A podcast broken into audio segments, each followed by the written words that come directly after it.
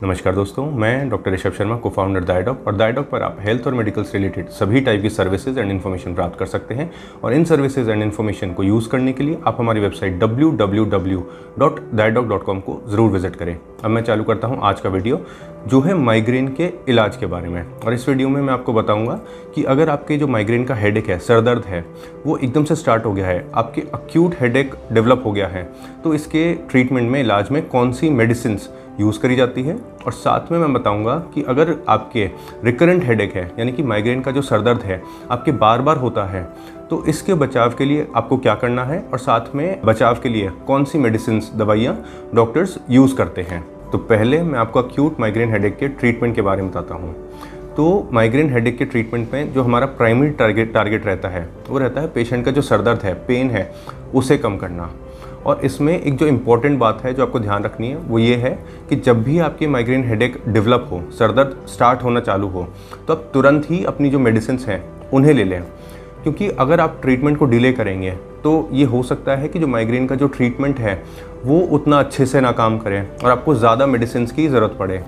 या फिर ये हो सकता है कि जो माइग्रेन की जो हेडेक है माइग्रेन का जो हेडेक है और साथ में जो दूसरे लक्षण हैं, जैसे कि उल्टी आना, चक्कर आना, घबराहट होना, ये सब लंबे समय तक आपको परेशान करें।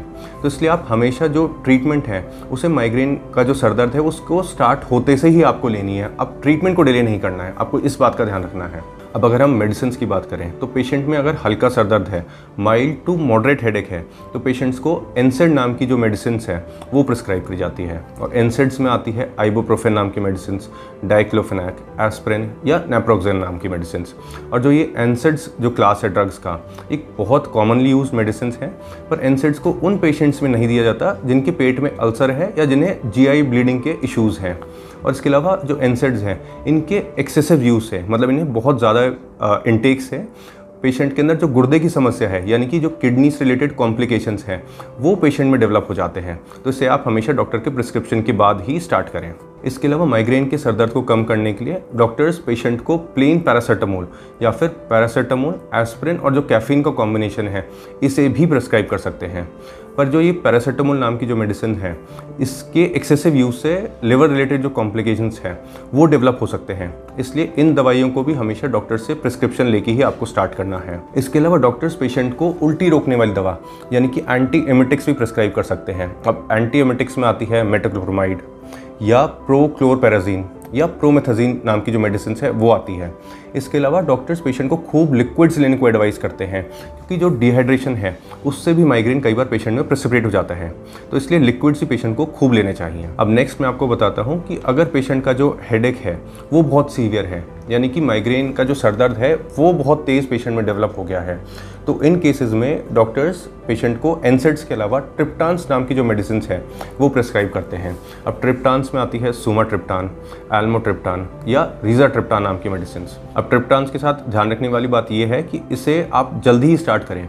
यानी कि जैसे ही आपके माइग्रेन का जो हेडेक है, वो स्टार्ट हुआ है या सरदर्द हल्का है, उसी टाइम पे इस दवाई को आपको ले लेना चाहिए। क्योंकि इससे फ़ायदा ये होगा कि आपका जो रिकवरी के चांसेस हैं, वो बढ़ जाएँगे। इसके अलावा जो बार बार हेडेक की आने के चांसेस हैं, वो भी पेशेंट के कम हो जाते हैं। इसके अलावा कम मेडिसिन के अंदर ही जो हेडेक है, वो पेशेंट का कंट्रोल में आ जाता है। और जो ट्रीटमेंट का ओवरऑल कॉस्ट है वो पेशेंट का भी कम हो जाता है। इसलिए ट्रिप्टान्स का आपको अर्ली ट्रीटमेंट स्टार्ट कर देना चाहिए। जब भी आपके अक्यूट हेडेक का जो एपिसोड है, वो जब डेवलप हो। इसके अलावा सीवियर माइग्रेन हेडेक में भी डॉक्टर्स ट्रिप्टान्स के साथ एंटीमेटिक जो मेडिसिन है, यानी कि उल्टी रोकने वाली जो दवाइयाँ हैं, जो मैंने भी पहले डिस्कस करी थी, वो लेने को प्रिस्क्राइब करते हैं। और इसके अलावा पेशेंट को हाइड्रेशन मेंटेन करने को भी कहा जाता है। यानी कि पेशेंट खूब लिक्विड्स ले। तो इन बातों का भी पेशेंट को ध्यान रखना है। अब अगर हम प्रेग्नेंट फीमेल्स के बारे में बात करें तो प्रेगनेंसी के अंदर डॉक्टर्स पेशेंट को पैरासीटामोल नाम की जो मेडिसिन है, वो प्रिस्क्राइब करते हैं। और या फिर अगर पेशेंट के अंदर प्री एक्लेम्सिया के साथ माइग्रेन डेवलप हो गया है तो इन केसेस के अंदर डॉक्टर्स पेशेंट को मैग्नीशियम देते हैं। अब नेक्स्ट मैं आपको माइग्रेन के बचाव के बारे में बताता हूँ।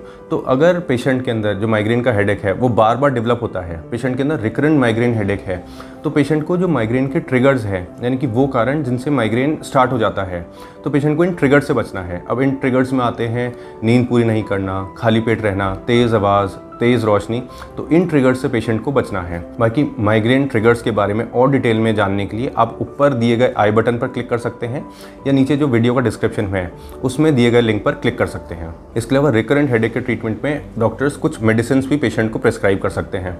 और इन मेडिसिन में आती है कैल्शियम चैनल ब्लॉकर्स जिसमें आती है विरामापिल या निम्बोटिपिन इसके अलावा आती है एंटी कन्वल्सेंट मेडिकेशंस जिसमें आती है वेलप्रोएट या फिर ट्राईसाइक्लिक एंटी डिप्रेसेंट जिसमें आती है डॉक्सिपिन या एमिट्रिप्टिलिन इसके अलावा आती है बीटा ब्लॉकर्स जिसमें आती है एटेनोलॉल या मेटाप्रोलॉल पर ये जो रिकरेंट माइग्रेन हेडेक की मेडिसिन है, ये डॉक्टर्स हमेशा पेशेंट को पूरा असेस करने के बाद, जो माइग्रेन हेडेक के साथ जो एसोसिएटेड सिम्टम्स हैं, जो लक्षण हैं, उनको पूरा असेस करने के बाद हर इंडिविजुअल के हिसाब से एक स्पेसिफिक जो मेडिसिन है, वो प्रिस्क्राइब करते हैं। तो ये थी कुछ जानकारी माइग्रेन के ट्रीटमेंट के बारे में। और आपको ध्यान ये रखना है कि आप हमेशा माइग्रेन के जो ट्रिगर्स हैं, उनसे बचें।